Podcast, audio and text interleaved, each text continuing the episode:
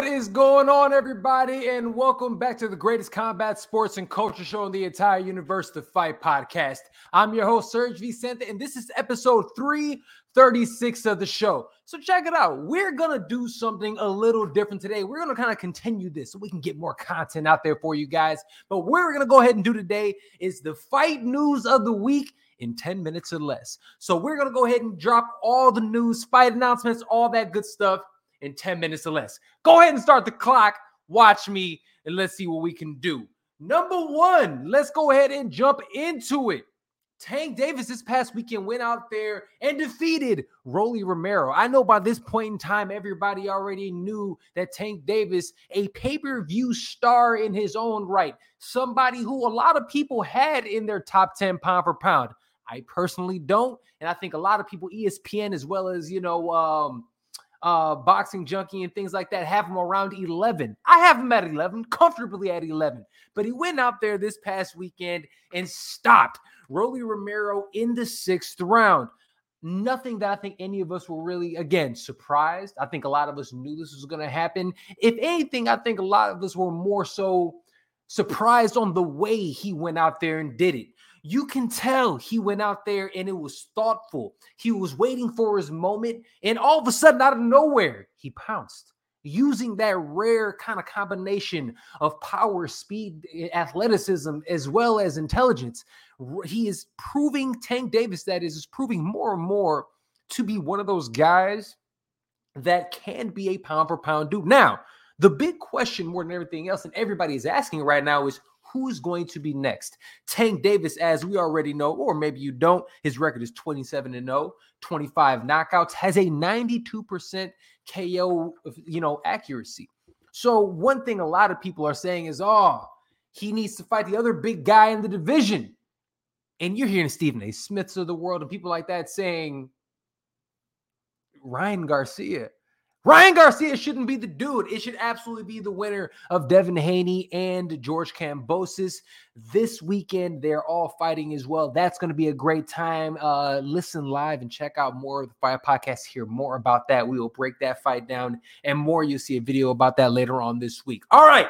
Um, but that's who I think he should fight. Moving right along let's go ahead and jump into the crazy headlines of the week in MMA. And look, there that in the world of MMA comes in abundance. If anything comes in abundance, it is the craziest of headlines. And we have to start with none other than Vino himself. No, not Kobe Bryant. We are talking about Paulo Paulo Costa, the Brazilian middleweight or light heavyweight or whatever he feels he is at this present moment in time, was arrested in Brazil. Why was he arrested, you ask? Well, he was arrested and he is accused we're going to say that, accused of striking a nurse during a dispute over a COVID vaccine vaccination card.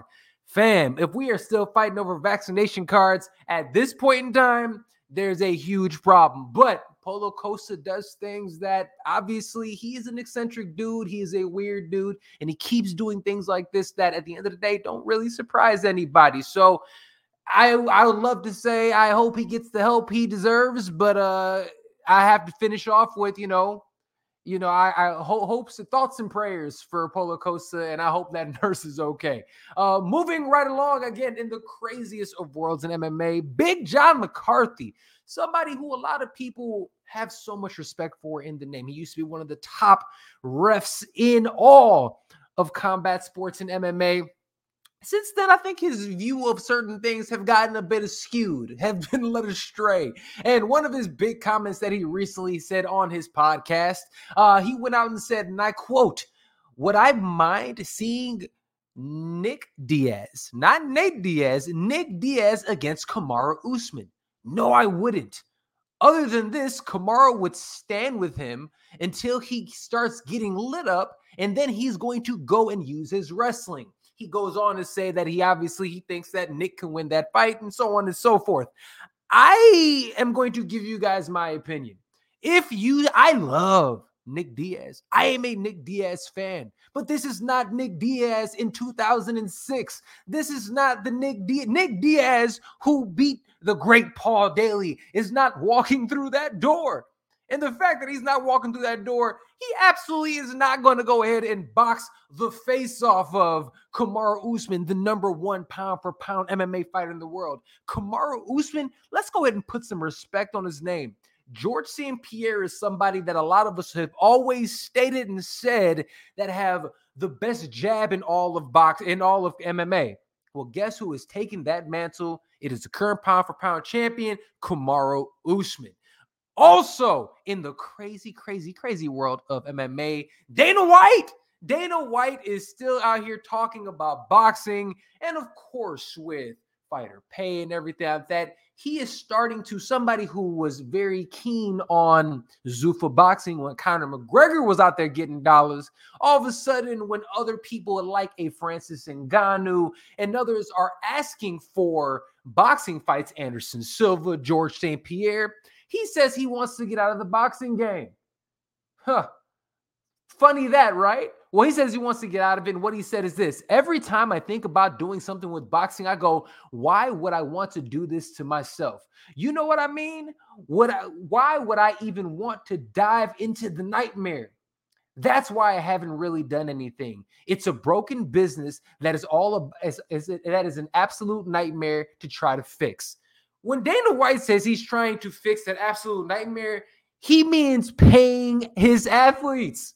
Let's not mix words. He doesn't want to get into boxing because he does not want to pay anybody.